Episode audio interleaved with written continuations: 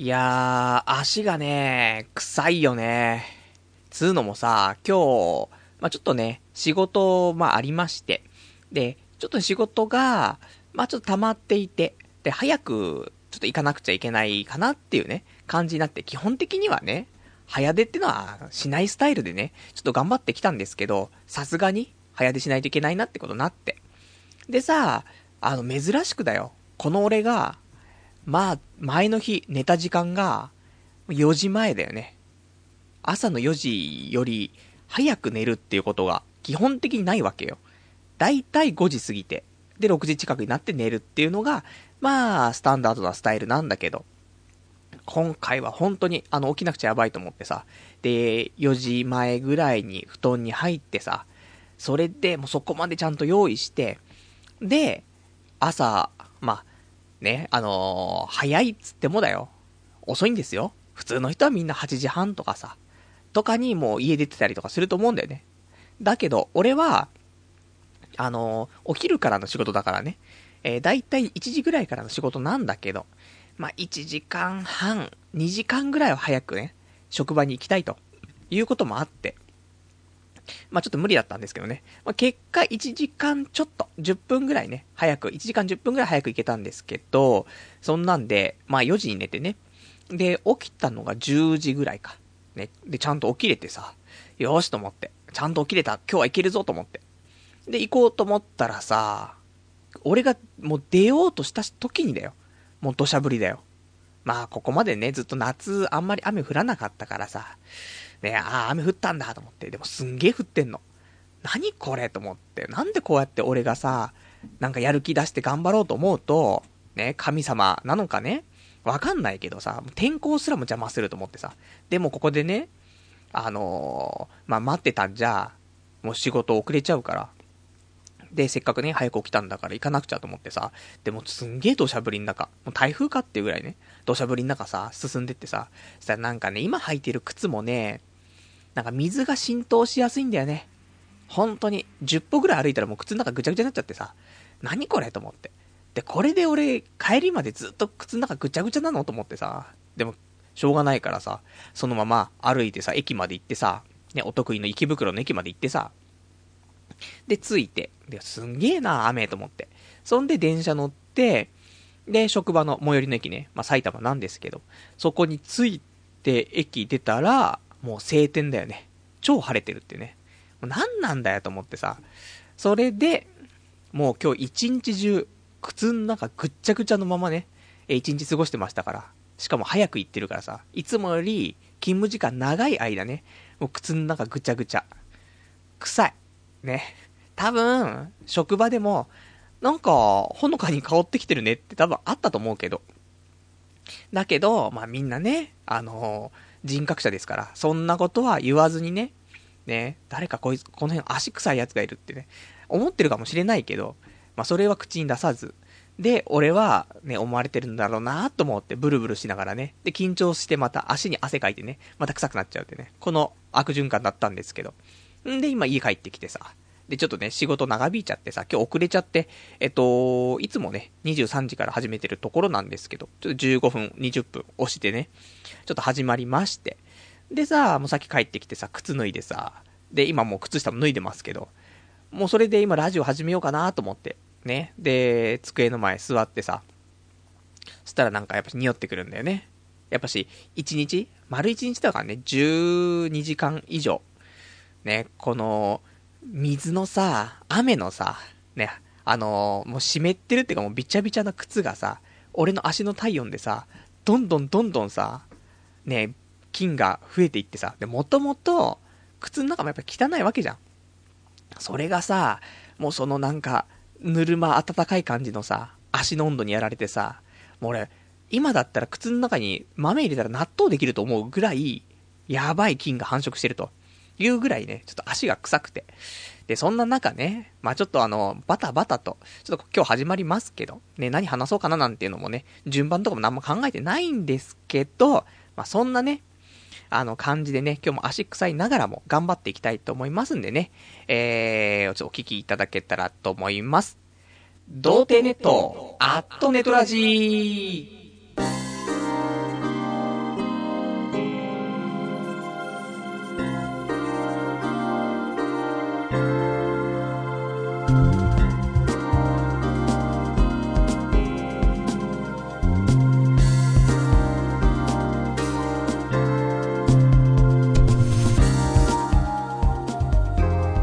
改めまして、童貞ネットアットネットラジパーソナリティのパルです。こんばんは。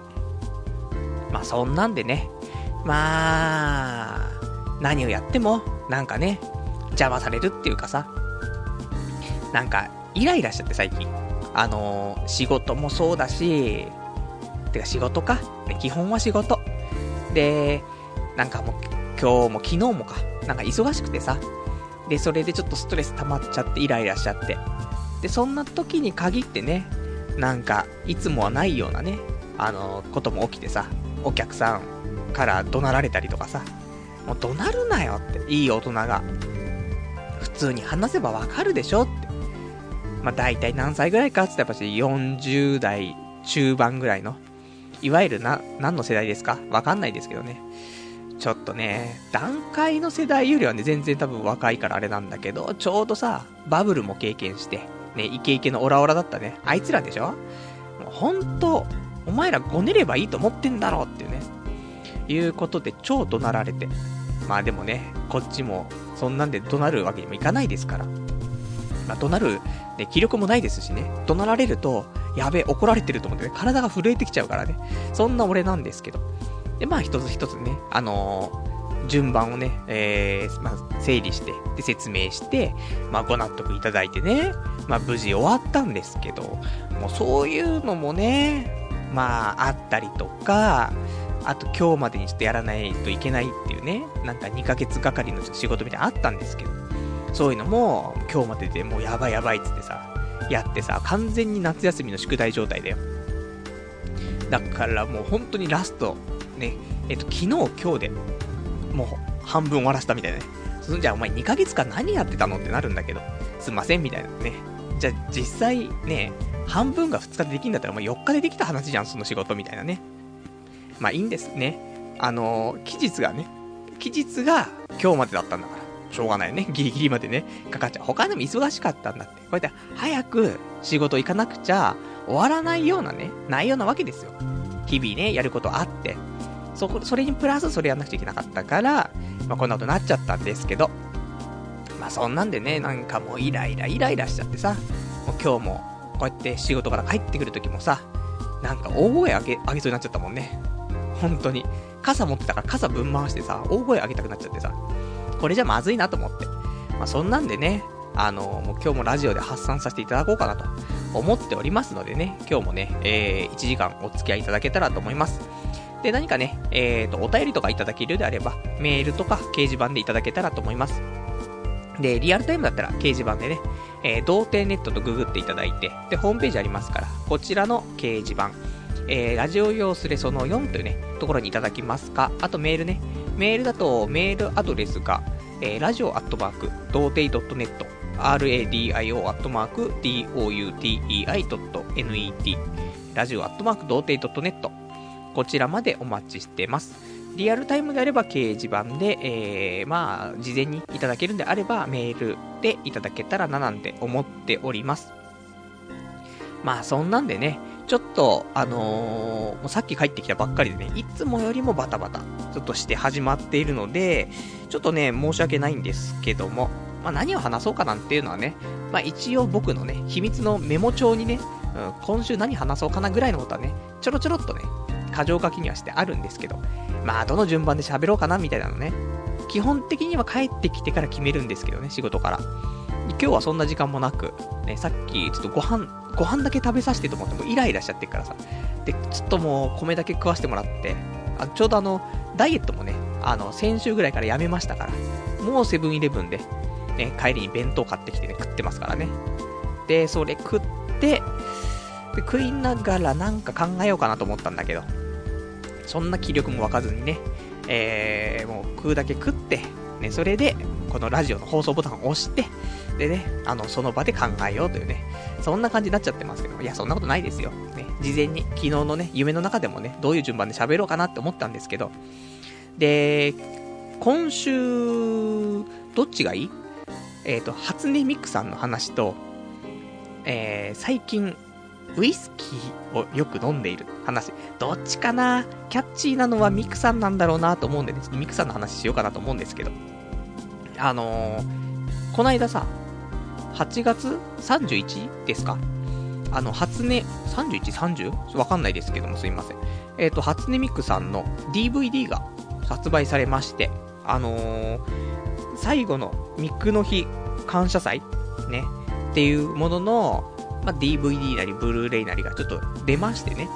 これっていうのも、あのー、今年の3月9日、ミクの日にね、これ、大丈夫？そもそも初音ミクの話は大丈夫って話なんだけど、ね、あのー、人気のボーカロイド。さすがに、このご時世、初音ミクは皆さん知っているでしょうっていう、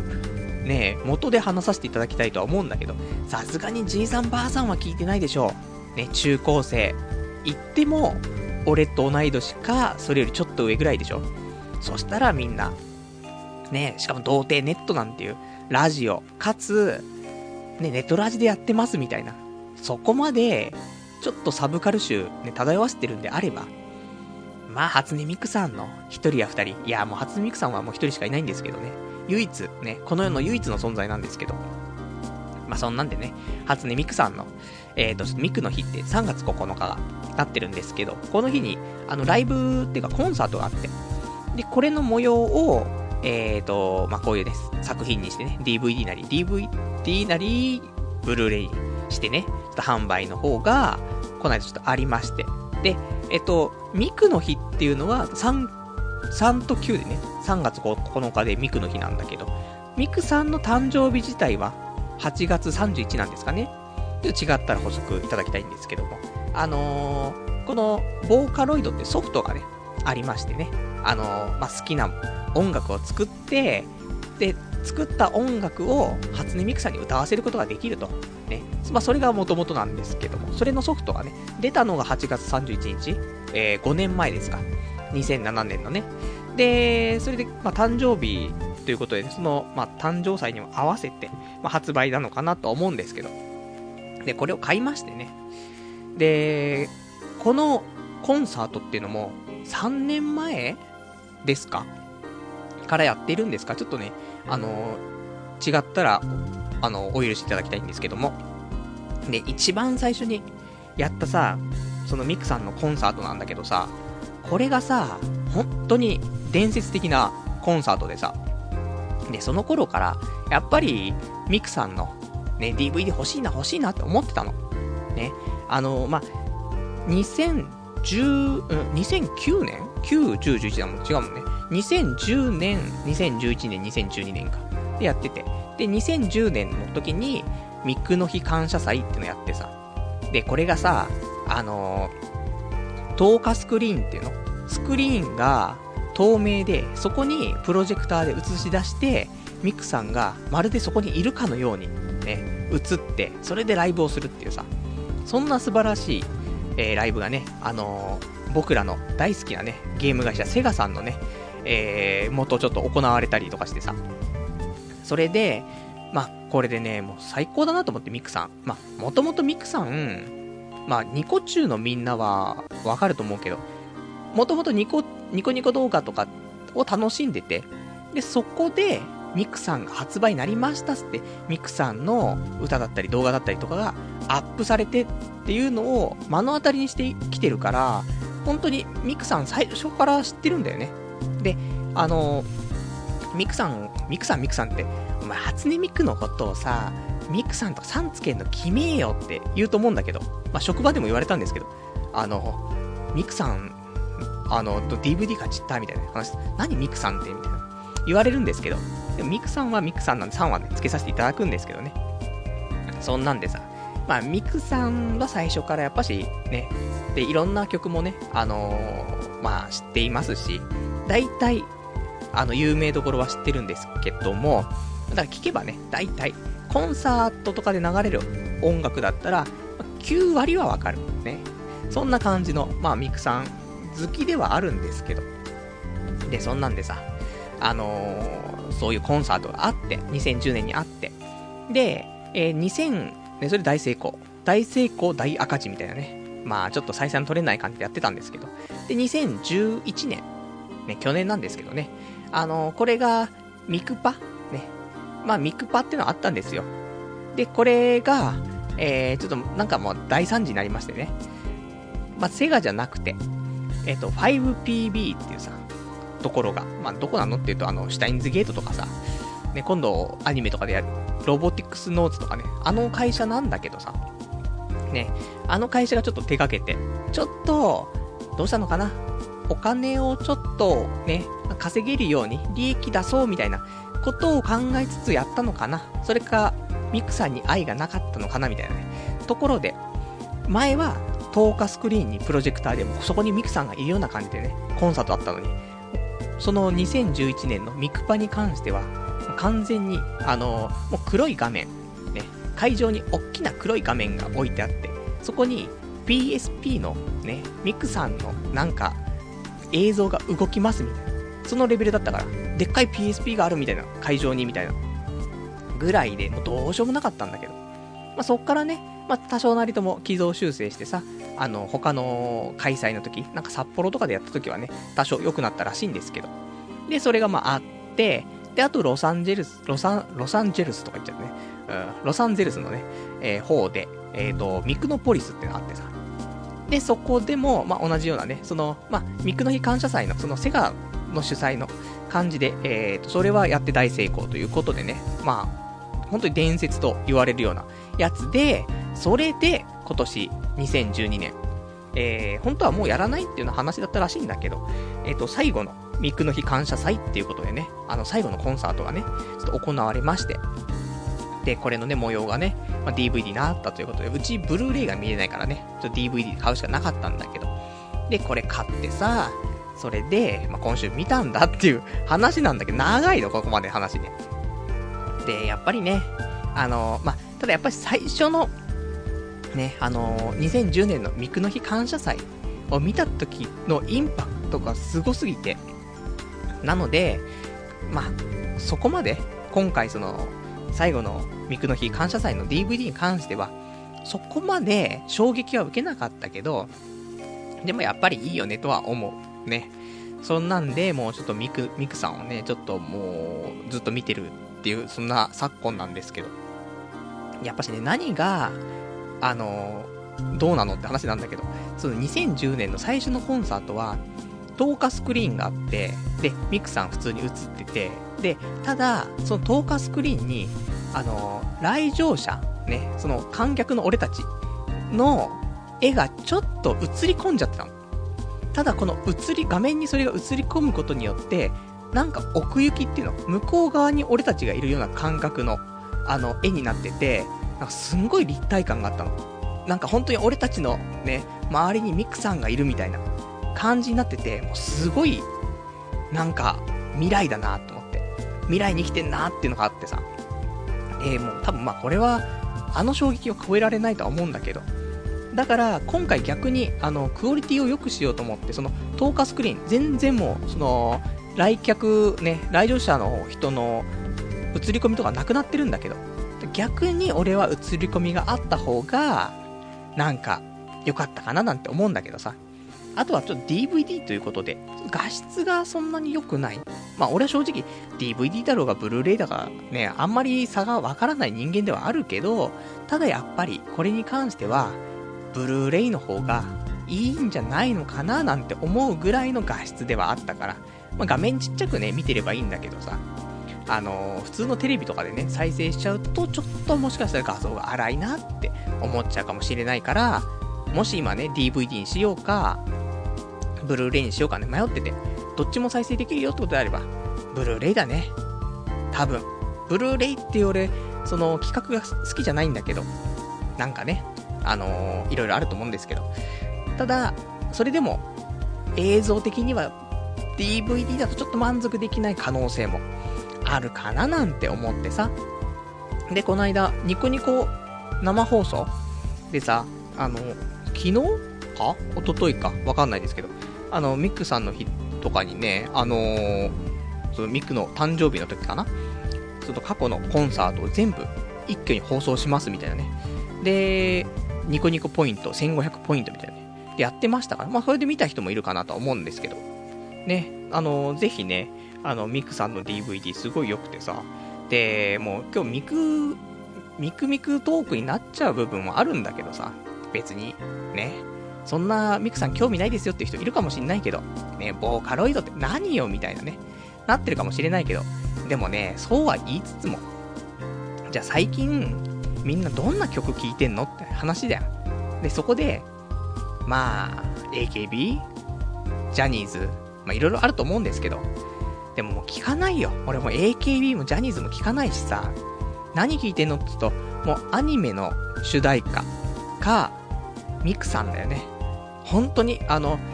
なんつうのかな、最近何聞いてるのとかって聞かれた時に、あー、アニソンとかかなぐらいでいつも終わらせてたんだけど、よくよく考えてみると、5年前から、そのミクさん生まれてからずっとさ、なんだかんだで、ニコニコのランキングを毎日1位から100位までざーっとね、見て、で、めぼしいものだけ、まあ、10個ぐらいかな、見たりしてるんだけど。で、ここでさ、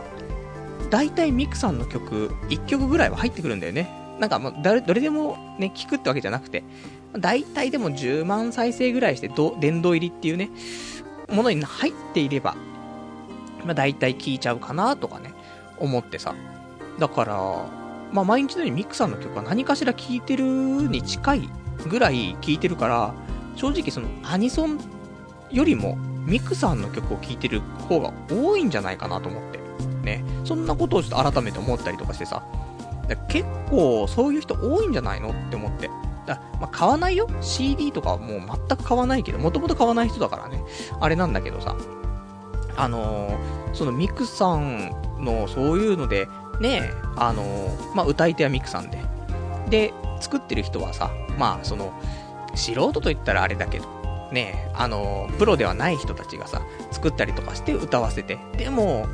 すごい名曲がいっぱいあったりとかしてさ、それこそでも、プロじゃなくても、だまあ、プロもいるよ。プロも、あの、プロですよって言わないでやってたりとか、あと実際プロですよって人がアップしてたりもするし、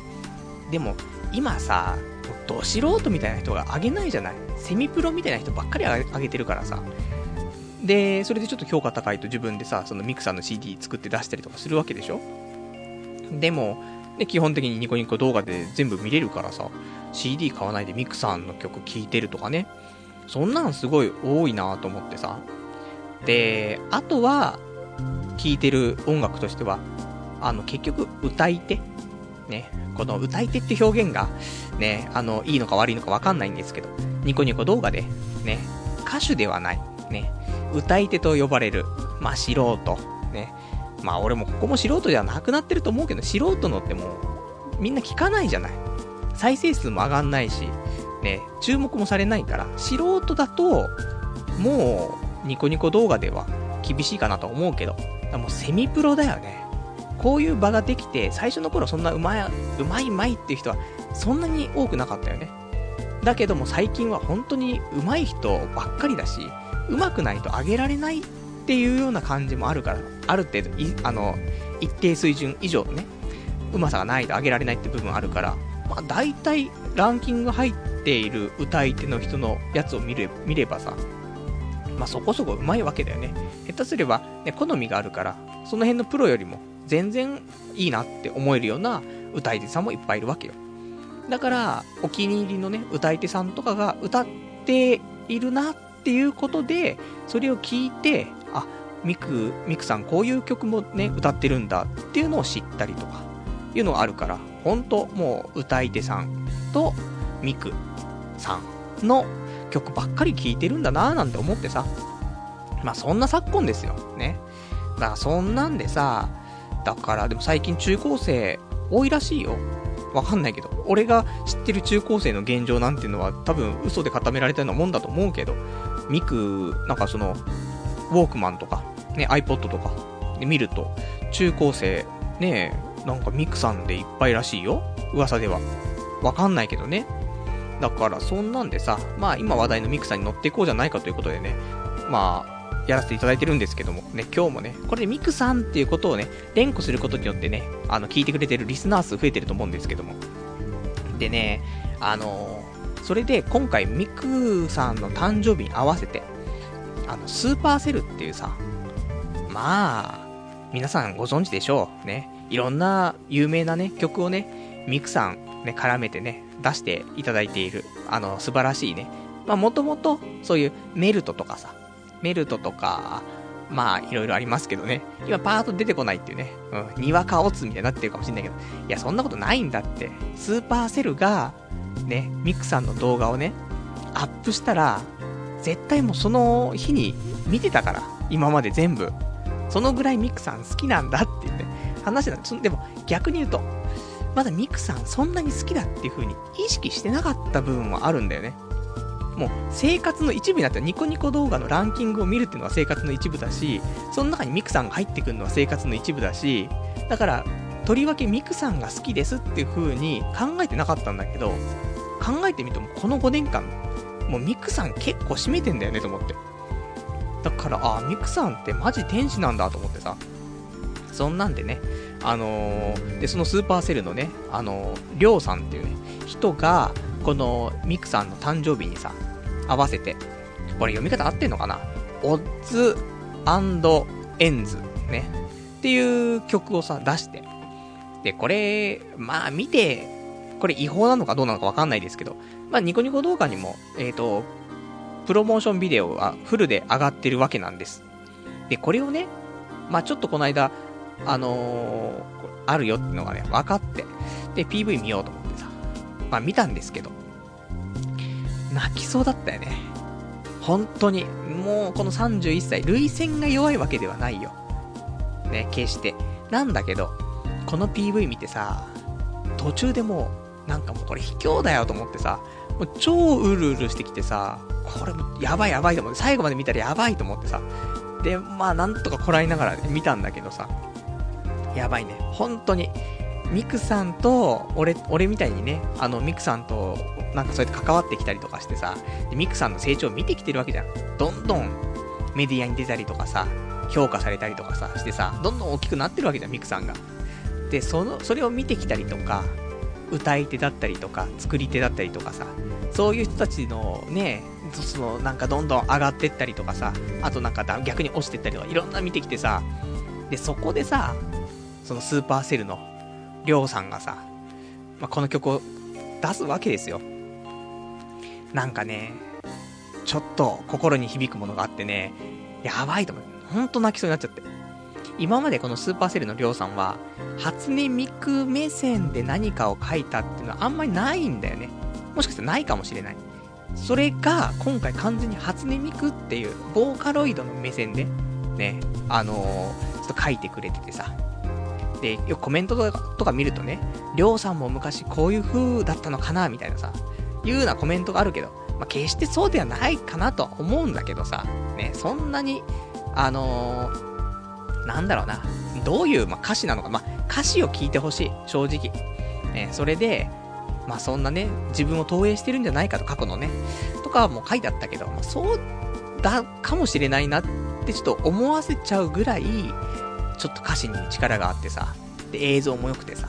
で、曲も良くて、ミクさんも良くて、なんか、ね、いいねと思って。だからもしよかったら、ね、このラジオ終わったら、もしろ、このラジオ消して、ね、えっ、ー、と、初音ミクさんのね、この、オッズエンド、違う違う、オッズエンズ、ね、えっ、ー、と、ODDS ENDS、ね、これですよ。これをぜひね、あの、聞いていただけたらね、感動できるんじゃないかななんて僕は思いますよ、本当に。まあ、そんなね、まあ、ちょっと涙腺緩みつつ、で、ミクさんの動画をさ、徘徊してたらさ、あのー、他に、ちょうどあの、プロジェクトディーバっていう PSP、今日も完全ミクさんの話しかしてないぞ。俺のバーボンの話はどこ行ったんだ？マスター、バーボン、ダブルをロックでって、その話どこ行ったんだって話なんだけど、まあ、後でするんだけど、結局は。ね。ただ、もう、しょうがない。ミクさんの話始まったらね、まあ、こうなっちゃいますからね。だからどっち先にしようかなってなったんだけどさ。ね、でも大丈夫。ね、これバーボンの話で落ちますからね。もうそれまではミクさんの話をちょっと聞いていただきたいんですけど。で、えっ、ー、と、8月 31? もうこの30だか31だかわかんないんだけど、最近さ。ね、それで、ね、それで、えっ、と、PSP じゃなくて PS ビータか。で、プロジェクト D バー F っていうソフトが、まあ、発売になるということで、なんかイベントがあってね、あの、横浜の赤レンガ倉庫のところで、その、ちょっとイベントがあって、で、夏の終わりの三区祭りっていうのはあってさ、まあ、これ、なんか、やってるっていう話だけは聞いてたんだけど、どんなのか知らなくて、まあ、どうでもいいわと思ってたの。ね。そしたらさ、それが、なんかニコニコ生放送で、で、放送されていたみたいで、その模様がさ、で、それをさ、あのー、僕もね、プレミアム会員ですからね、何年プレミアム会員なんだかわかんないんだけどさ、まあ、長いですよ、僕もね、ニコニコ歴もね。そこで、まあ、プレミアム会員のね、力を、特権をね、活かして、で、えっ、ー、と、タイムシフトなんかをね、生放送の見まして。で、まあ、これ別に、あの、何ですか、お金払ってなくてもね、公式のタイムシフトは多分見れると思うんだけど。で、それを見てさ、多分出てくると思うよ。あの、生放送で、初音ミクとか、夏の終わりのミク祭りとかね、検索してもらうと、その模様が、えー、2時間ぐらいかな、あるかと思うんだけど、で、そこで、コンサートをね、まあ、しますよ、みたいなことなんだけど、このコンサートの方法が、ね、今まで、まあ、いろんなね、そのコンサートありましたよ、ミクさん。ね、会場にでっかい PSP をね、ドンって置いたりとかさ、ね、もう大惨事ですけど。とか、その、透過スクリーンでね、あの、プロジェクターで投、あの、投影したりとかしたり、そういうのもありましたけど、今回は、その、ウォーター、なんて、ウォータースクリーンみたいな、そういうなんか、水の中で、そういう、水を噴射させて、で、扇形に噴射させて、そこに、プロジェクターみたいなんで、ね、投下して、で、そこでミクさんが現れるっていうね。だ、それこそ、本当に、透過スクリーンよりも、さらに、なんか、そこにミクさんがいるみたいな。ホログラムみたいなね、感じなんじゃないのと思ってさ、すんげえ技術来たなと思ってさ。で、それの動画見てたらさ、やー、すごいねと思って。あの、多分みんな、あのー、生放送、見れるかと思うが、タイムシフトっていうので見れるかと思うから、見ていただけるとね、まあ、最初は、あの、PS ビータの、その、まあ、宣伝じゃないけど、の PV が流れてさ、で、あ、こんなもんなのかなと思って。ね、あの、そういう、なんか、ね、水でブシャーってやって、そこに投下して、でもそれ、普通の画面が投下されるだけじゃん、みたいな。ね、ああ、みたいな。会場もみんなそんな感じだったんだけど。でも、それが終わって、で、本当のミクさんのステージ始まったらさ、本当にその場所にミクさんだけが、ね、もう出現するわけだよね。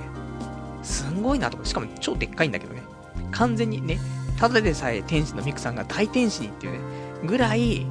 ちょっと大きかったんだけど、もかなり大きかったよね。で、それのステージ見てさ、ほんと未来だなと思って。だそろそろそういう透過スクリーンから、そういうね、あの、ウォーターステージみたいなね、そういうのにも変わってってさ、次は何を見せてくれるんだろうっていうね、本当になんか未来を感じる、ね、あのーコンサートっていうのかなっていうのがやっぱしミクさん絡みだといつも出てくるからさ。だからもう本当にもしね、あの、お時間あれば、皆さんね、この夏の終わりのミク祭り、まあ、あんまり良くないかもしれないけど、あの、良くないかもっていうか、ミクさんはいいんだけど、あの、動画とかでも、その生放送の部分だけね、動画にしてアップしてる人がいたりするから、まあ、ちょっと見てもらうと、ね、そこだけ切り抜かれてたりする部分もあるから、そういうの見つけられる人は見て、ね、消されちゃってるかもしれないですけどね。まあそういうの見たりしてね、あのー、あ、すんげえなーって多分なると思うんだよね。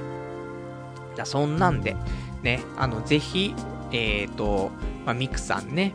あの、いろいろ今出してるから DVD 買ってもよし、ね、そういうニコニコ動画とかね、見てもよし、ね、だって、ミクさんの曲、ね、普通にアップされてて別にそれ聞いていいんだから、ね。その著作権的な問題では、一応大丈夫なようになってるわけじゃない？だからさ、ままあ、いろんなね、あの制限もありますけど、だからさ、CD 買わないよね。ミクさんの曲、本当に。だって、まあ、今回もね、DVD、曲31曲ありますよ。ね、俺が買ったやつさ。まあ、9割はわかるよね。9割5分わかるよね。本当に。もう好きな曲ばっかり。で、まあ、それでね、まあ今回、まあそんな感じだったんで、ちょっとミクさんの話をね、ちょっとモリモリしたいななんて思ってさ、そんなね、今日でした。ね、みんなはミクさん好きかなっていうね、ところなんだけどさ。で、あとちょっと一個思ったのがさ、ね、話長いね、ごめんね。あの、こういうさ、その水の噴射したところにさ、投影してさ、ミクさん映ってるわけじゃん。これを考えたらさ、なんか、戦争とかの撲滅に使えねえのとか思ってさ。まあ、すんごい離れたところでさ、まあ、ね、戦争してるわけじゃないその、こっちからね、あの、ミサイル撃ってさ、向こうでミサイル撃ってみたいなさ、で、歩兵戦みたいなのあったりするわけじゃん。で、歩兵戦とかの時にさ、その、そ、装置をさ、作ってさ、で水を噴射ブワーってしてさ、そこにミクさん投下してさ、ミクさんに歌わしたらどうよで、その歌わせる曲も、敵国が好きな、ね、曲だったりとか、敵国にぴったりなセットリストを作って、それでミクさんに歌わして、したらさ、戦争、なくなんじゃないと思って。気持ち悪いかもしんないよ。あの、日本で、こんだけ、まあ、認知というかね、まあ、時間もかかったけど、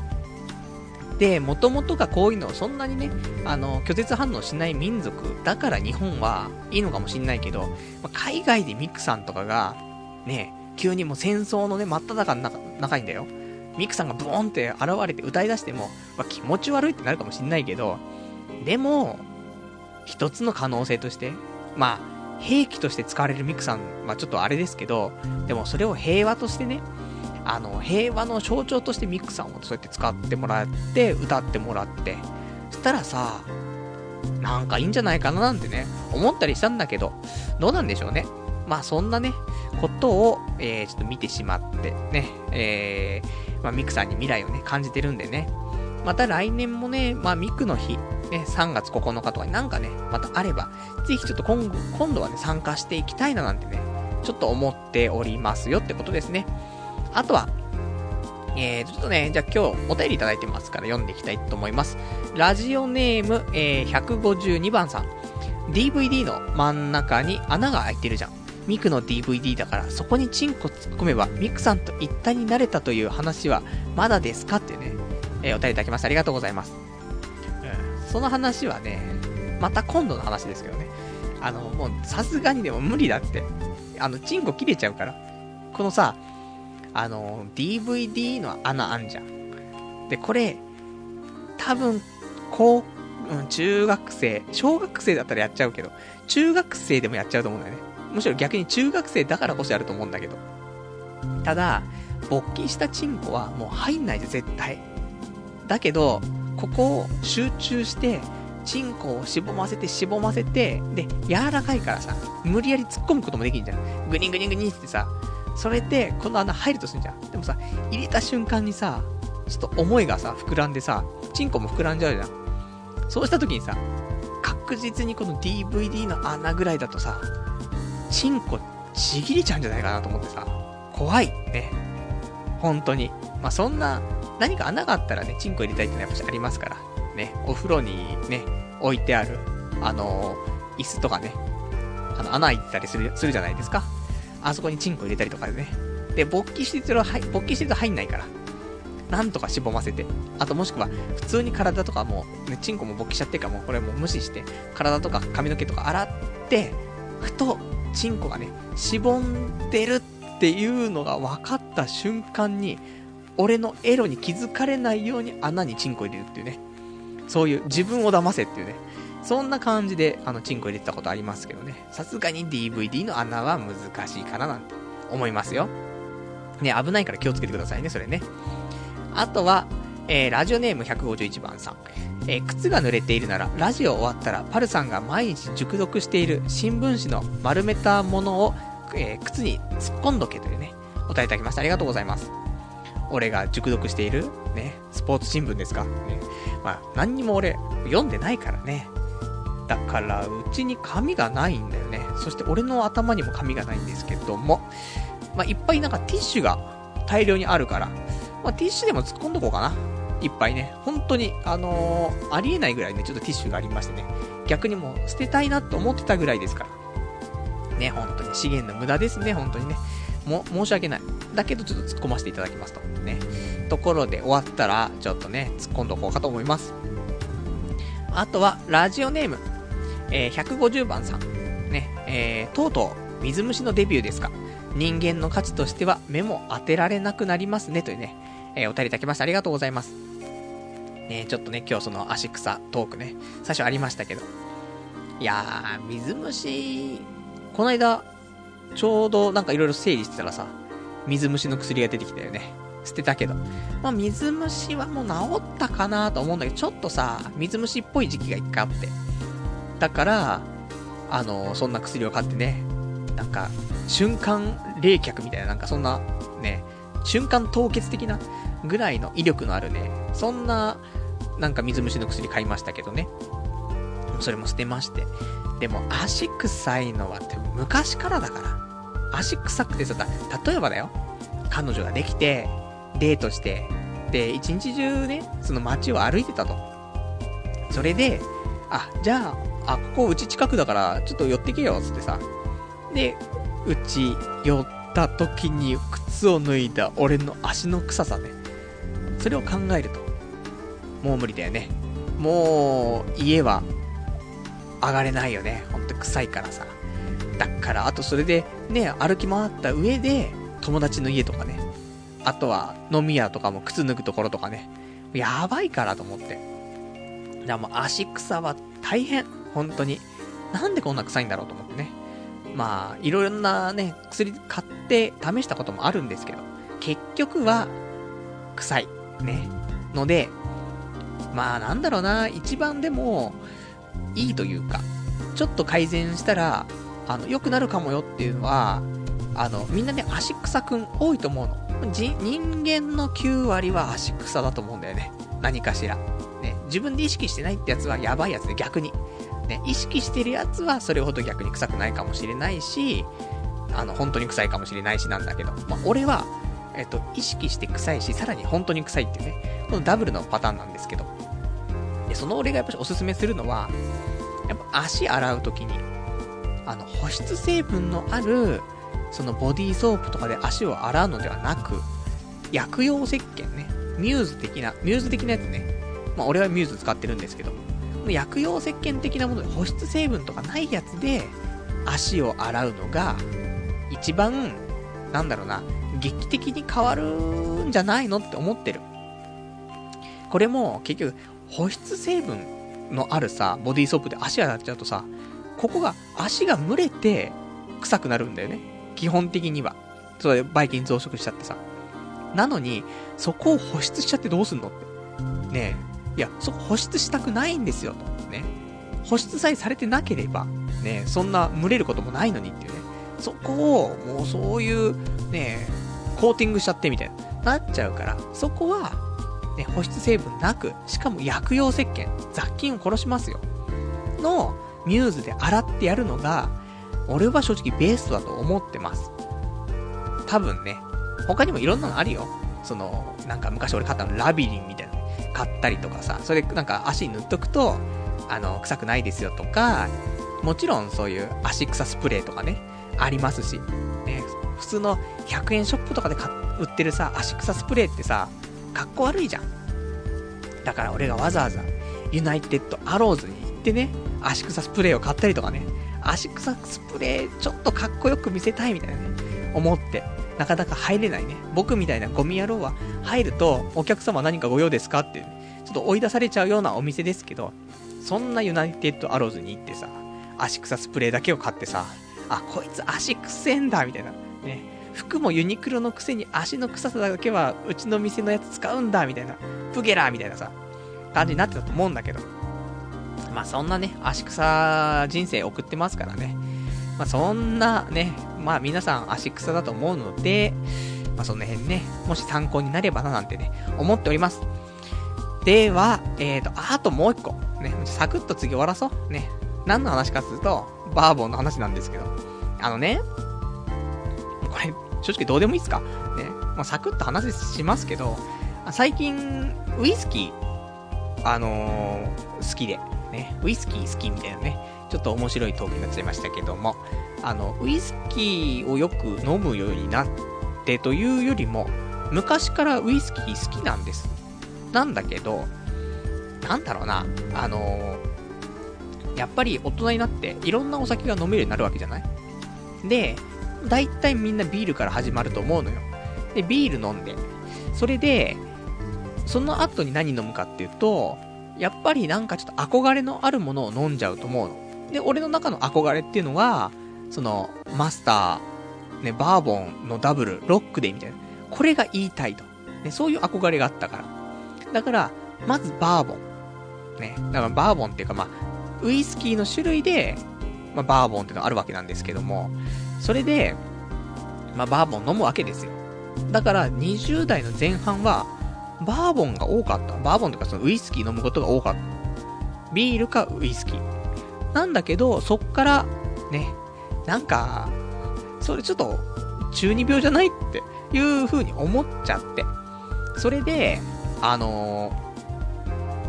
ー、何ですか？あのー、他の焼酎だったりとか、日本酒だったりとか、そういうのを飲むようになるわけ。まあ、ワインとかね。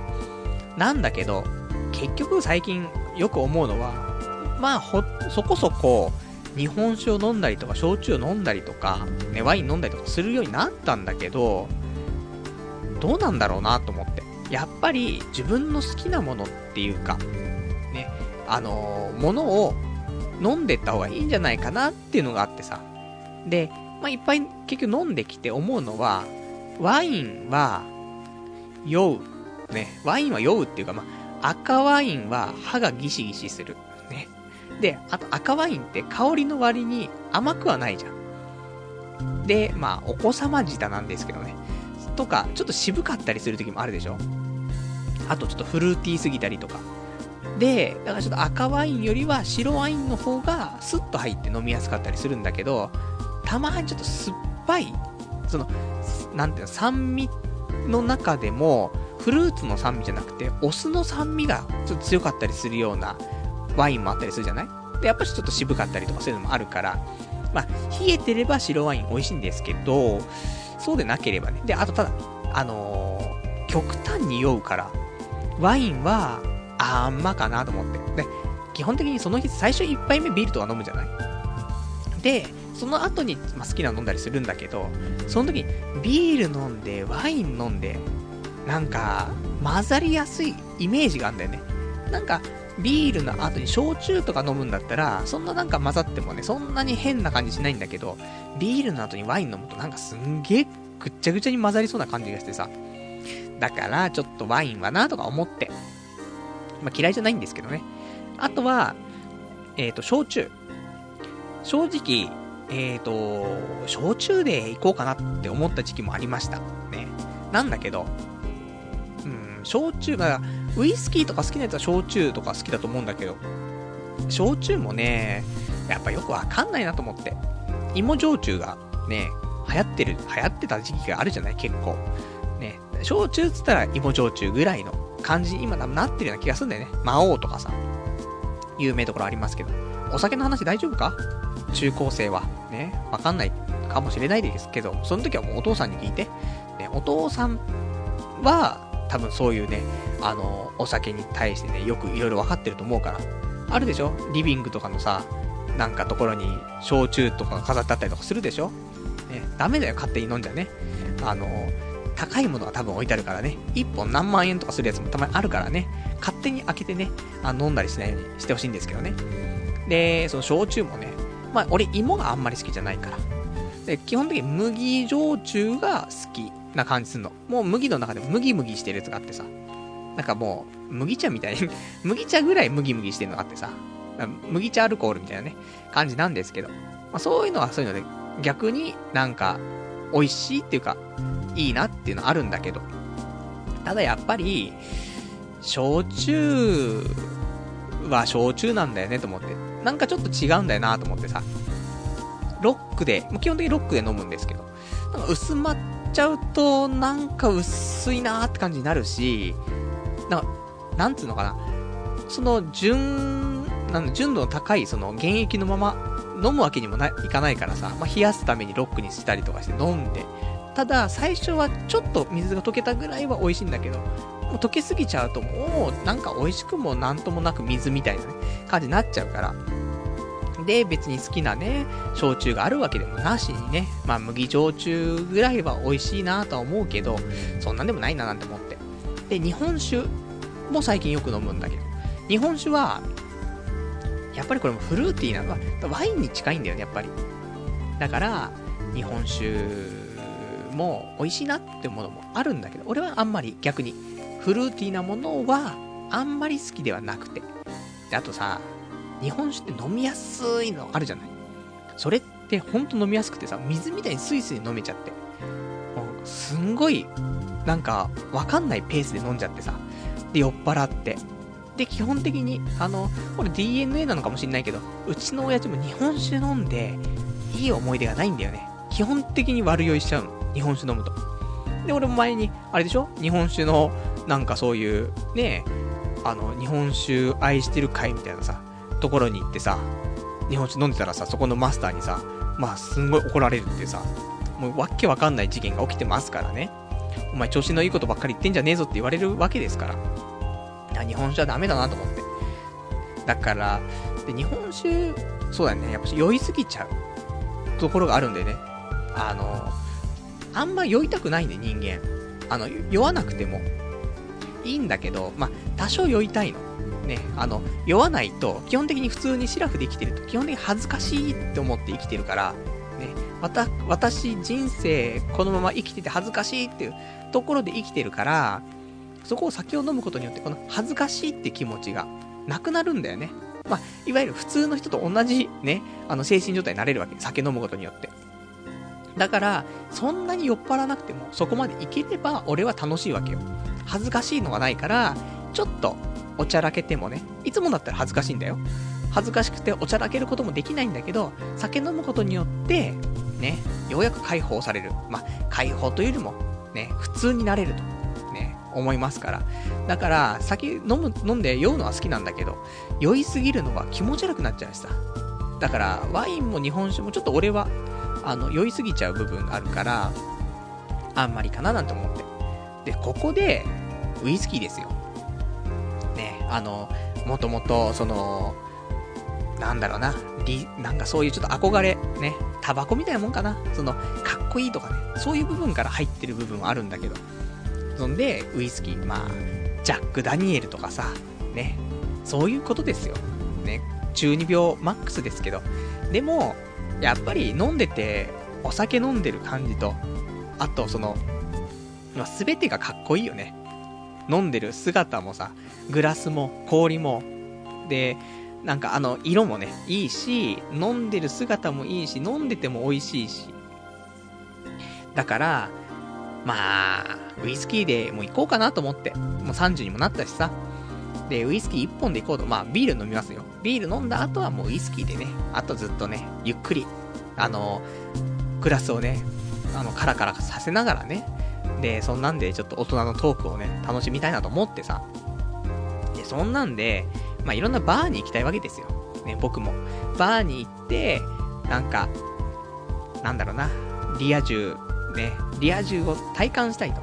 いうことでね、いろんなバーに行きたいのがあって、リストアップしてたんだけど、なかなか行けなくてさ、一人じゃ行けないやっぱし。初めて行くところとか。だから、この間ちょっと友人とね、ちょっと会うことがあって。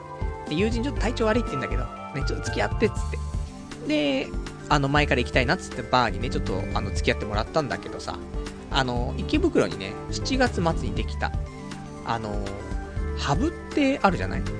バーなんだけど、あるじゃないっつってね、うん、知らないんだけどって話になると思うんだけど、ね、知ってる人は知っている。ね、大人は大体知っているね。そんなハブ、ね、っていう、まあ、バーで、で、スポーツとかやってる時はね、スポーツ中継とかもね、テレビで流しておいてくれるような、そんなおしゃれなバーなんですけど。で、ここの系列、系列っていうか、まあ、ここの会社が出あの、他の、なんていうの、ハブじゃない名前で出しているバーが、まあ、姉妹店みたいなもんだよね。この82っていう、これ読み方わかんないんだけどね。82っていう、そういう、あの、バーができましてね、池袋に。ここ行きたいなと思ってたんだけど、ちょっとやっぱし、遠くから見てるのが精一杯で、中は入れなくてね、一人じゃ無理だったから、今回一緒に行ってもらったんだけどさ、あの、ハブって行ったことあるかなあの、俺は好きなんだよね。ハブ行って、で、やっぱしウイスキーとかすごい種類があるから、で、それはいいの。で、食べ物も、まあ、簡単なものがあるんだけど、まあ、いわゆるフィッシュチップスね。まあ、食うわけですよ。今もう、フィッシュチップス食ったことない人ね。だけど、ジャイアントキリングを読んで、フィッシュチップスが食いたいと思ってる人ね。まあ、そんな人は、まあ、一人二人いるかもしれないんですけど、その有名なフィッシュチップスね。で、これを食べてさ。で、それは美味しくて好きなんだけど、ただハブの中は、うるさいんだよ。人も多いし、店も狭いし、音楽はうるさいし、で、スポーツ中継よくやってるから、なんか、もう落ち着かないわけ。だけど、今回言ったその82っていうところは、これは読み方がわかんないから、ほんと合ってんのがわかんなくて申し訳ないんだけど、まあ今日は82と呼ばせていただきますけど、数字で82って書いてね、そんなお店の名前なんですけども。ここは、結構静かなの。で、まあ、もちろんね、テレビとか置いてあるから、あのースポーツ中継とかするときはやってるっぽいんだけど、だから、あの、店の中にもね、何月何日は日本戦みたいなね、書いてたりするんだけど、まあでもそれは、まあ別にね、いいんだけどさ、その日行かなきゃいいだけなんでね。で、そういうのやってなければ結構、店の中は、あの、軽い音楽が流れてるぐらいで、あのーまあまあ静かで。で、酒の種類も多分同じぐらいはあって、食べ物も、まあ同じぐらいのものあって。で、部屋、あの、店自体は広かったから、あ、これはいいかもしれないなと思って。で、飲んでたら、なんか一人でね、飲んでる女の子とか、まあ、女の子、女の人とかもいたりとかして。で、周り見ても、あの、若者、大学生とかじゃなくて、おっさんとか、ちょっと年配とは言わないけど、まあ、落ち着いた感じの人がすごい多くてさ。だから、あ、こりゃ入りやすいわと思って。なんで、まあ、あの、ちょっと今後、ちょっと夜ね、えー、帰り道ではあるので、寄ってね、あのまあ、なんかバーボンなんかを、ね、ダブルのロックでね、いただいて、で、安いやつだったら、あの、ダブルで飲んでも500円とかだね。シングル。これわかる？シングルっていうのなんか、まあ変なメモリがあるんだけどさ、そういう、バーテンダーが持ってるようなさ、変な、なんか、なんていうの、ああいうの、ね、測りがあるんだけどさ、そこで、あのー、一、一杯でシングルなのかな？二杯でダブルみたいなよくわかんないんだけどさ、違ったら申し訳ないね。適当なんだけど。まあ、そんなんで、あのー、まあ、シングルよりもダブルの方が、量は倍になって、料金がちょっと安いみたいな話があるから、まあ、ダブルにするんだけど、それでダブル一杯飲んでさ、そんで、まあ、ナッツと、ね、ナッツがだいたい、まあ、ワンカップで300円ぐらい。あとフィッシュチップスが400、500円ぐらい。ね、500円ぐらいかな。なんで、帰りに、まあ、1300円ぐらい。いいでしょもう疲れてイライラして足臭くて、もうやってらんねえよってなった時に帰りに、ね、ちょっと、まあ、いつもね、なんか飲んでる、まあ、その大好きなね、バーボンなんかを、ね、片手にさ、フィッシュチップスをね、食べて、ナッツ食べて、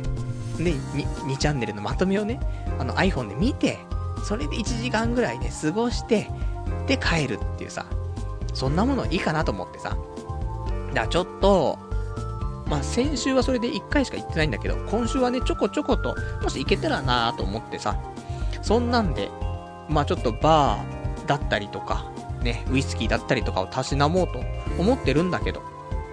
たださ、やっぱし高いっちゃ高いの。あのまあ、そこはさ、そんなに高くないのね。間ぐらい。だいたい基準としては、ビール1杯いくらっていうのは多分基準だと思うのよ。で、ビール1杯、あの、居酒屋だと300円ぐらい飲めるでしょ。生1杯290円とか多いでしょ。でも、ここは安い、ね、ところ。で、中間地点って、多分500円ぐらいだと思うんだよね。生1杯500円っていうのは多分中間なの。で、ちゃんとしたバーとか行っちゃうと、やっぱ1杯700円とかはしちゃうね。700円、800円とまでいかないいかないかもしれないけど、650円、700円はしちゃうのね。で、まあ、それ以上はね、水商売のところ行くとね、あの、お姉ちゃんの店行くと、1杯1000円とかしちゃうところもあるけど。だから、500円がラインで、そこを前後すると思うんだけど。で、この、まあ、ハブとか、その82とかのところは、まあ、大体500円前後なのね。まあ、500円か550円とか、そのぐらいで、まあ、ハーフなんだけど、ハーフサイズのビールなんだけど、でも、そのぐらい飲めるから、で、バーボンとか、そういうウイスキーとかも、まあ安いのだと、えー、シングルで300円とかね、から飲めるから、でも、それでもね、あのー、まあ、ダブル、ダブルを飲んでさ、まあ、500円で、それ2杯飲んで、じゃあ1000円じゃない？でも1000円出したら、スーパー行ってみてよ。スーパーで、ちょっとしたそういうウイスキーのボトルだったら買えちゃうんだよね。2杯飲むのに。2杯ともうボトル1本買って。どっちかだからさ。まあ、それは外で飲むのと家で飲むの全然違うって言われちゃうけど、それでも、いや、これ2杯飲んだら、ね、ボトル1本買えちゃうなっていう風に思うと。で、しかもそ、そこまで高くないお店でそうだから、高いお店だと、シングルで600円、700円するんだよね。だから、本当に、シングルを2杯ぐらい飲んだら1本買えちゃうみたいなところだったりするから、じゃあそれ考えたらなと思って、スーパーとかね、あの、行った時に、最近ウイスキーをね、1本買うっていうね、そんなのが流行ってる、ね、今日この頃なんですけど、だってさ、い、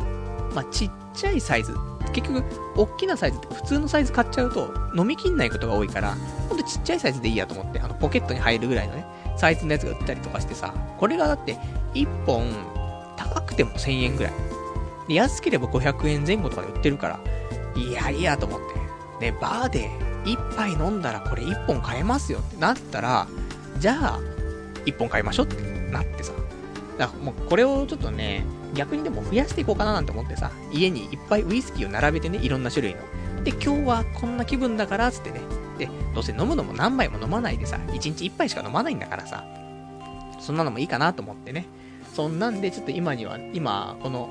横に棚があるんですけどね。まあ、天下がいっぱい並んでる棚なんですけども、そこにウイスキーだったりね。えー、これ何ですかバランタインとかね、置いてあったりとか、あとはジャック・ダニエル、ジム・ビーム、あとブランデーも置いてあったりするけどね、VSOP。で、あとは、ジンなのかなえー、ボンベイがあって、あとウイスキーで、あの、宮城京っていうの。ね。あの、なんか、アマゾンでね、評価の高かったウイスキーが売ってたのでね、それちょっと突っ込んでし、あ、突っ込んでじゃなくてね、買ってしまったんですけどね。えー、まあそんなんでね、ちょっとウイスキー生活していこうかななんてね、思っているそんな今日この頃かなって。ねえ、どうでもいい話だったね。ごめんなさいね。あの、ちょっとね、そんなんで、まあ肝臓が良くないんだけどね。あの、まあ、今年健康診断、肝臓の方してないんで何とも言えないんですけども、あの、まあ、酒、1日1杯ぐらいだったら、そんな感じに負担ないでしょって。ね、逆に、逆に体にいいみたいなね。何の逆だかわかんないんですけどね。まあそんなんで、まあウイスキーを、まあ、飲んでるのでね、まあこれからもね、ちょこちょこ買って、で、あの、まあ、ここはバーなのってね、女の子を連れ込んだ時にね、まあ素敵と、ね、まるでバーみたいってね、言われるようなお部屋にしていこうかななんて思ってね、もうバーみたいな4畳半みたいな、そして足臭いわねってね、言われちゃうようなね、そんな素敵なお部屋ね、目指して頑張っていきたいなと思っております。で、あとね、じゃあちょっとお便りいただいてるから読んでいこうかな。えー、ラジオネーム156番さん。大人の雰囲気でウイスキー飲みながらする話はアニメなんでしょってね、お便りいただきましてありがとうございます。そうだね。アニメの話はしちゃうよね。しょうがないよね、それはね。それは雰囲気、ね。旗から見てると、遠くから見てると、あ、あのダンディーな人、ね。あの、ちょっと頭も剥げ上がってて、ちょっとダンディーな人、素敵ってなるかもしんないけど、で、近く行って話聞くと、ね、今期のアニメさー、って、ね、モフーつってね、いう話になっちゃうんだけど。いや、今期いいですよ、本当に。ね。またその話戻んのみたいなね、なるけど。まあ、いいです。今期ね、アニメ見ない見ない言ってね、なんだかんだでね、あの、評価。ね、最初ボロクソ言ってたけど、やっぱし面白くなってきてるし、で、アクセルワールド面白いし、で、ソードアートオンライン面白いし、タリタリ面白いしっていうね、そんな感じで楽しいアニメ見てますから、まあ、バーでもね、でもバーに行って、まあ、アニメの話できるやつがいればいいけど、いなかったら、もうしょうがないよね。そういう話できませんから、本当に、女と金と仕事の話しかしないんですけどね。それかもう一人でずっとね、あの、2チャンネルのまとめを読んでいるってね、そんな感じのね、素敵なバー。でも、普通のバー行くとさ、マスターと話さなくちゃいけなかったりするじゃん。まあ、これが醍醐味なんだろうけど。でも俺はさ、あんま、ちょこっと話すんだけだっていいんだけど、挨拶とかさ、注文するときだけにちょっと喋るんだったらいいんだけど、それ以外はあんま、ね、こっち自分の世界でゆっくりまとめを見させてほしいのあるから、そう考えるとやっぱし、個人のバーもう好きなんだけど、それはそれで、そういう行きたいなって時はもちろんあるから、それはそれでいいんだけど、一人でフラッと行って、もうなんか気にせずに生活するっていう感じであれば、やっぱチェーン店の方がね、気が楽。あの、干渉してこないから全くさ。だから、こういうちょっとチェーン店ね。で、注文するときだけね、あの、まあ、カウンター行って注文して、まあ、持って帰ってくるみたいな感じだからね。まあ、そういう方がね、俺には合ってんのかなと思って。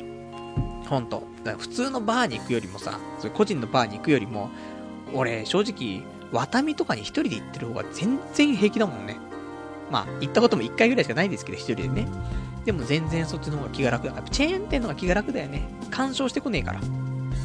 だからね、まだユニクロの方が楽でしょ？そんなおしゃれなセレクトショップ行くより。それと一緒ですからね。まあ、気持ちは分かっていただけるんじゃないかななんて思いますよ。あとは、えー、ラジオネーム。えー、ラジオネーム155番さん。えー、薬局に、お風呂、お風呂水の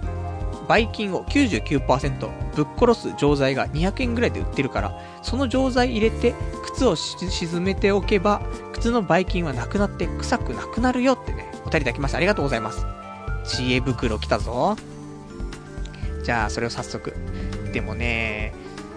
それも、どうやってやるんだ？やっぱバケツ買ってきてって感じかな。バケツに水を入れて、みたいな感じかな。もう完全に今、3点ユニットって、ユニットバスなのね。シャワーがあって、で、あの、もう直浴槽なわけだよね。だから、そこにお湯を張ったりとかして、そこにね、その、ぶっ殺す錠剤を入れたとしても、そこに靴入れたくないじゃん。その後俺今度、お風呂自分でね、浴槽浸かるときそこに浸かるわけだからさ、さすがにそれは難しいので、まあ、なんかバケツかなんかを買ってきてね、そういう風にしたらいいのかななんてね、ちょっと思いますから、ね、ちょっとね、後でやれるようであればね、だってこのままにすると臭いもんね、靴もね。ちょっと検討させていただきたいなと思います。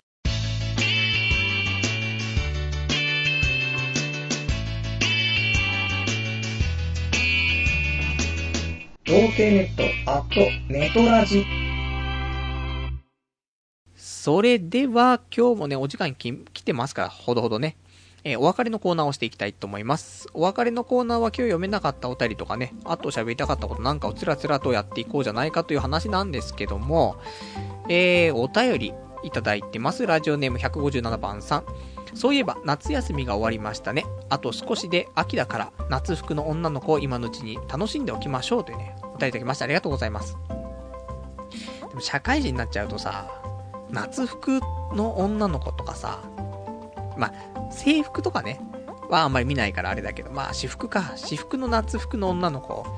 とかね、薄着の女の子も見る、ま、機会はもうなくなっていく部分はあるかもしれないけど、でももう見ないよね。正直。あんまりさ、じろじろ見てもさ、ね、通報され、通報されちゃうわけじゃん、僕らみたいなのが見てたらね。気持ち悪いって目で見られたりとかさ。だから、もう、本当にもうずっと携帯見てる最近。昔大嫌いだったんだよね、その、携帯をひたすら見てるやつって最悪だったんだけどさ。ほんと最近は、電車乗ってもね、もう本当に、兄ちゃんのまとめしか見てないね。本当に。ひどいもんですよ。女の子なんて見てないですからね。まあ別に見たところで、何があるわけでもないし、ね。目に映るだけだから、映像が目に映るだけであって、もう触れるわけでもないし、ね。なんでもないから。だからもう見るだけ損損と思ってね。ただ、おっぱいの谷間とかがちょっと見えるような感じだったらチラチラ見ちゃいますってね。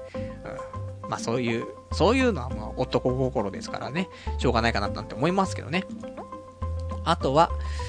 えーと、ラジオネーム158番さん。バーで、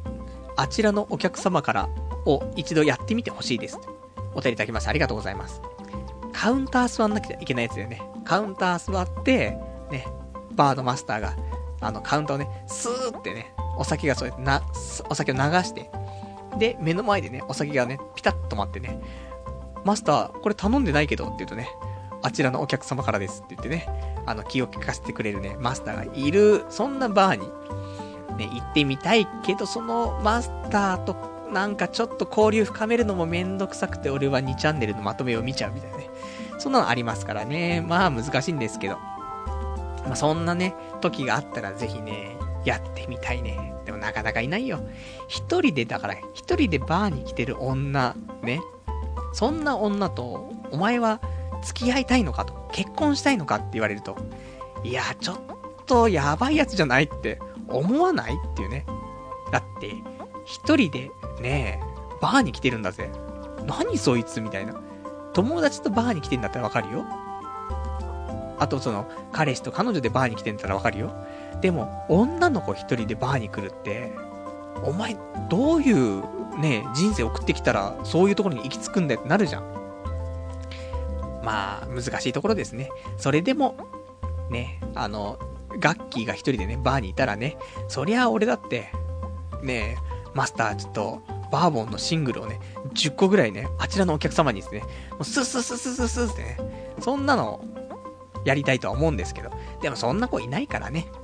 まあ、ブスしかいませんからね、そんなのね。ブスのね、メンヘラビッチスイーツしかね、やっぱりバーになんて来ないと思いますから、一人でね。だから、まあこれをやりたいとは思いつつも、ね、やれない、ね、そんなロマンのね、あの、詰まった、ね、行為かななんて思いますよ。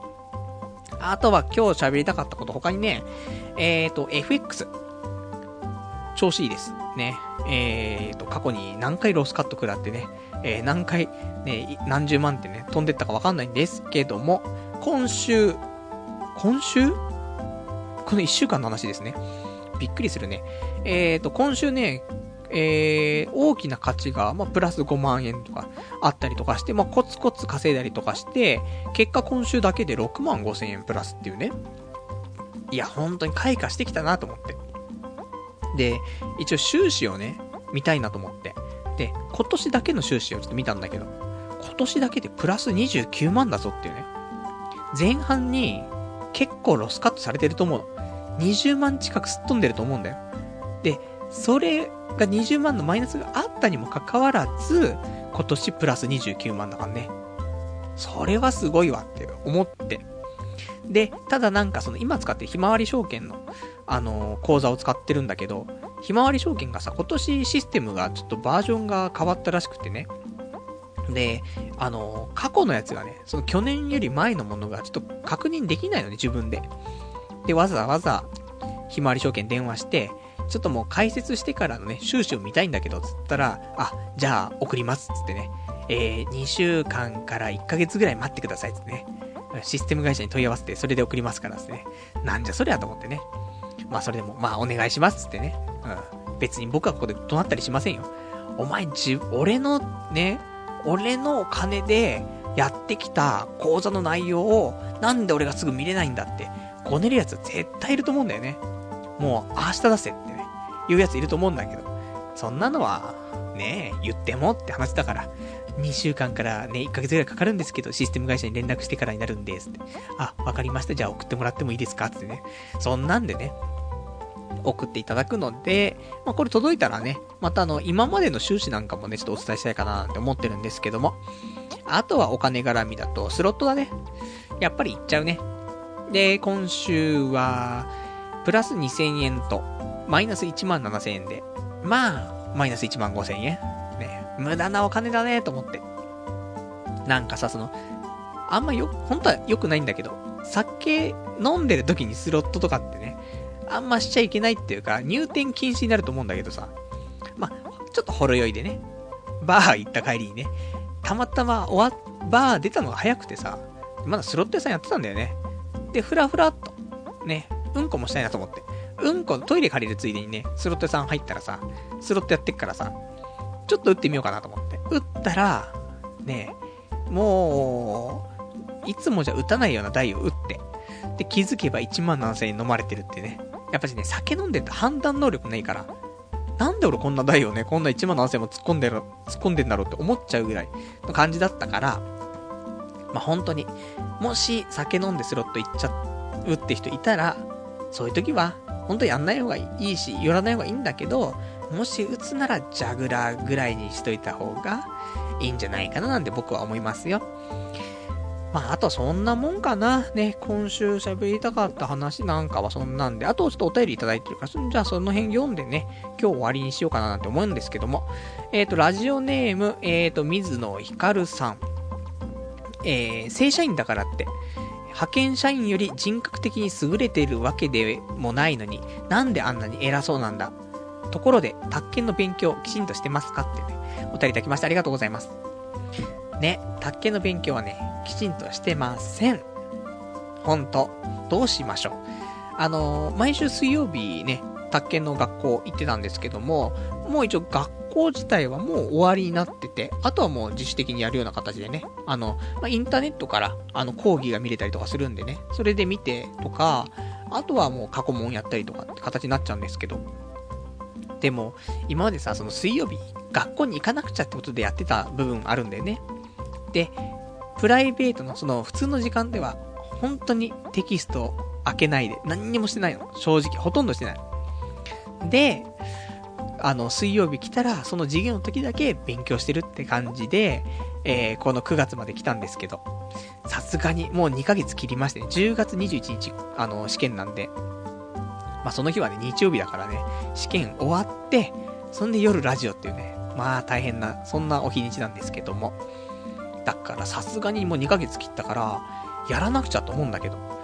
やれないんだよね。眠いし。ね。眠いしじゃねえよって話なんだけど。眠いし、あと、ね、仕事朝早く行かなくちゃいけなかったりとかするし。だから休みの日にもやるしかないなと思って、まあ、休みの日やろうと思うんだけど、休みの日は休みの日でさ、ね、ちょっと、バーに行きたいじゃない？ね、酒飲みたいじゃない？って思っちゃうから。結局、あの、何もできなくてね、終わっちゃって。だもう、昼間はアニメ見んじゃん。貯めといたアニメを。見て、で、夜は、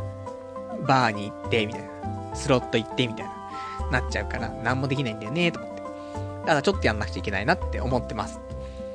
あとは、ね、あと一緒にいただいたので、あの、正社員だからってね、派遣社員より人格的に優れてるわけでもないのになんであんな偉そうなんだってね、のがありましたけど。まあ、本当に。正社員、派遣社員。何なんでしょうね、本当にね。正社員だからって、人格的に優れてる人がいるかって言ったらそうではないしね。だからといって派遣社員だからって、ね、あのー正社員よりできないのって言うと、そうでもないしね。逆に正社員よりも派遣社員の方が仕事できたりする場合もあるから、ね。そんなよく見てますけど。でもまあね、まあしょうがないんですよ。こういう、正社員っていうのはもう現在の特権階級ですからね。だからもう、正社員様にはもう何も言えない。だから正社員様が、もうあんな傲慢な態度してても、僕らみたいなね、ゴミみたいな、ね、そんな、あの、雇用のされ方してる人間にはね、もう何も言えないんです。ね、もう、ペコペコするしかないっていうね。だから俺たちもね、正社員という名の特権階級に乗って、で、その特権階級をね、私は正社員ですっていうね、あの、バッジをね、あの、つけて、それで女性の前に立てばね、女性も、あ、正社員様だわ、抱いてってなるから。だからそんなの夢見てね、まあ、転職活動も、まあ、10月からしていこうかななんて思ってるからね。まあ、そうしたらまたちょっとね、ラジオでお話できて面白いことになってくるかなと思いますからね、ご期待いただけたらと思います。あとはラジオネーム、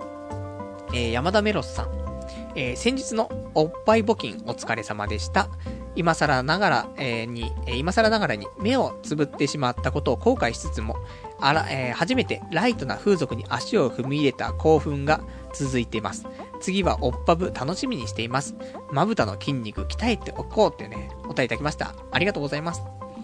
ね、あの、先日、おっぱい募金ね、あの、募金を払って、ね、ストップエイズというね、ところのチャリティーイベントですよ。ね、世界をよく良くしたいってね、そんな風に思ってね、ただそれをしちゃうと、おっぱい揉まなくちゃいけないっていうね、そういう、まあ、ちょっと望んでもいなかったことなんですけどね、あの、それでちょっとおっぱい揉むことになっちゃって、ああ、おっぱいなんて揉みたくねえなーとかね、思ってたりはしないんですけどね。おっぱい揉みたい。1000円払ったらおっぱい揉めるんですよね。それで、ね、あのー、まあ、楽しみにしてね、行っちゃった、そんなおっぱい募金なんですけど、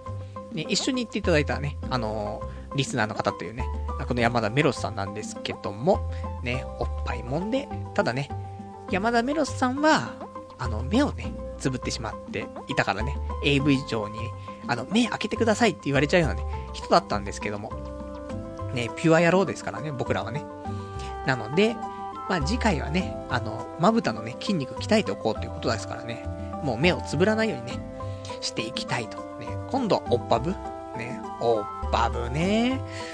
ちょっと行きたいね。おっぱいに顔をうずめたい。そんな衝動がね、結構、今、なんかもう抑えきれなくなってますから。だからこの仕事のフラストレーションと、で、アルコールと、で、おっぱいと、ね、この辺が全部なんか絡み合ったらね、もうおっぱいパブ行って、おっぱい顔をうずめながらウイスキー飲んじゃうみたいなね、感じになるかなと思いますからね。そして俺の足は臭いみたいな。ね。まあいいんじゃないですか。ね。足臭いぐらいが、ね、女の子にはモテるかもしれないですからね。今までなんでモテなかったの？足の匂い気にしてちっちゃい人間になってたからですよ。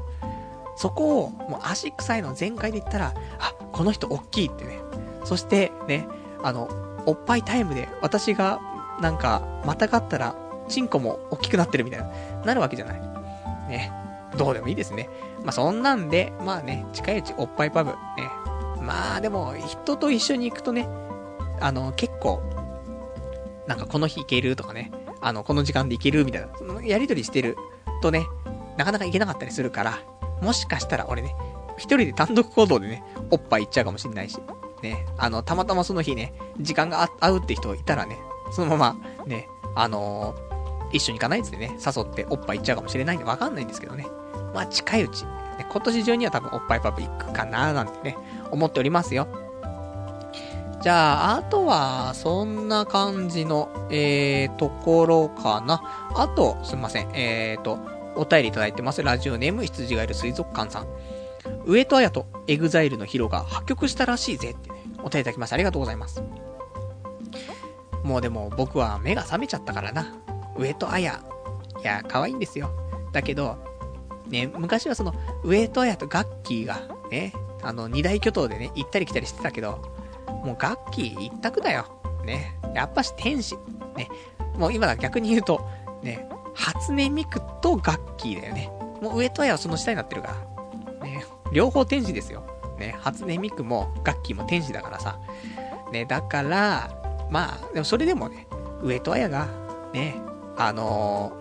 ー、おっぱいのね、おっぱいに顔をうずめていいよって言ったら、あ、ぜひっつってね、それうずめるんですけど、ね、上戸彩はおっぱい大きいですからね。なんでまあ、いいんじゃない？破局は破局で。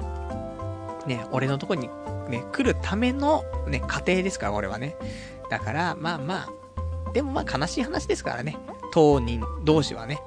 なので、まあそこでね、あの、よかったよかったとは言えないんだけどさ。なので、まあ、ちょっとね、昇進、ね、したね、その心を、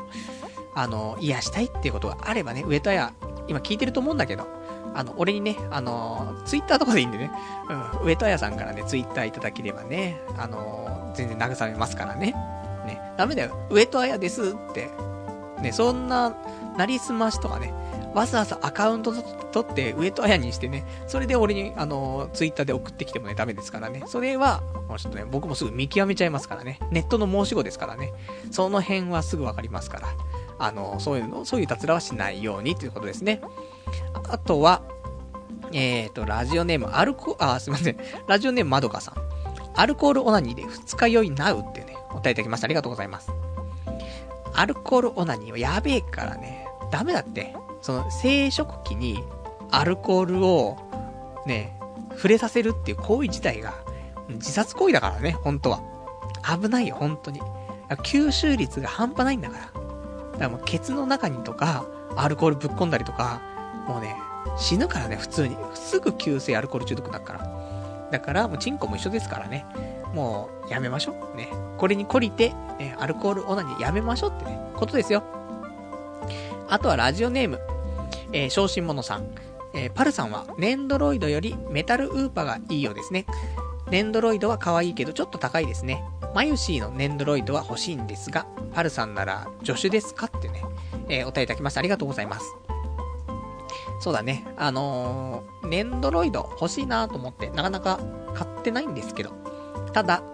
最近、あの、やっぱし、初音ミクのね、ミクさんのネンドロイドが、やっぱり欲しくて。だから、最近ちょっとね、普通に正規で買うと高かったりするので、ヤフーオークションでいいやと思ってね。別にそんなこだわってないから。ヤフーオークションで初音ミクさんの、あのー、ネンドロイドを探したりとかしてるんですけどね。まあ、あとはね、あの、まあ、ここ出ているそのメタルウーパーとか、ね、マユシとかジョシュとかって、まあ、あの、シュタインズゲートの話なんですけどね。まあ、そうね。やっぱり助手かな。ね。助手可愛いよ、助手っていうことですから。まあ、助手欲しいんですけど、まあ、これも高いね。やっぱりネンドロイド高いからね。だから、まずは初音ミクさん、ね、ちょっと手に入れようかななんて思っております。あとは、ラジオネーム、低血圧な音楽隊さん。この前、友人と、えー、道端で話をしていたらいきなり目の前で、えー、猫がセクロスを始めた。なんだよ、猫たん、けしからんっていうね、お便りいただきました。ありがとうございます。発情期？夏は発情期じゃないよね。なんか春とかのイメージがしますけど。だからでもそんな中でもね、あの猫もわかるんですよ。ね、あいつら、モテない奴らだなって、見せつけてやろうぜってね。そんなんでセックス始めちゃって部分あると思うんでね。まあ、猫にも舐められてるってね。そんな僕ら、ね。だがそれがいいんですよ。ね。本当に、人畜無害なね。そんな感じの僕らが一番素敵っていうことでね。まあ猫にも舐められて、ね。猫ってさ、舐めるとさ、舌がザラザラしてないってね。まあどうでもいいですね。まあそんなんでね、お便りありがとうございます。じゃあそんなんでね、えーと、今日もね、ちょっといろいろ喋ってしまったんですけども、で、1時間ぐらい経ちましたからね、この辺でということで、もう1時間全然オーバーしてますね。もう1時間半ぐらい経ってんかもしれないですけども。で、今週こんなんで。で、来週は、え、9月？今日9月2日でしょ？だから来週9月9日のね、日曜日、また23時ぐらいからやっていきたいと思いますんでね、またお聞きいただけたらと思うんですけども。いや、9月だよ。俺、この間引っ越してきたんだぜ。この間、去年の12月に、池袋、ね、元い大塚に引っ越してきて。この間じゃない本当に。それが、もう9月だからね。すぐもう12月だよ。やばいよ、1年早いよ。誰、誰なの？その、なんか1年の中のさ、何ヶ月かさ、ちょっと抜いちゃってるような人。ねえ、本当に2、3ヶ月の気分なんだけど、今年。やばいね。本当に。正直、時間的に言ったら、なんだろうな、半分の時間しか感じてないっていうぐらい。で今、12月から、もう、何？えっ、ー、と、まあ、丸々8ヶ月経ったわけでしょ？でも、正直4ヶ月ぐらいの感覚しかないよね。本当に。で、これは、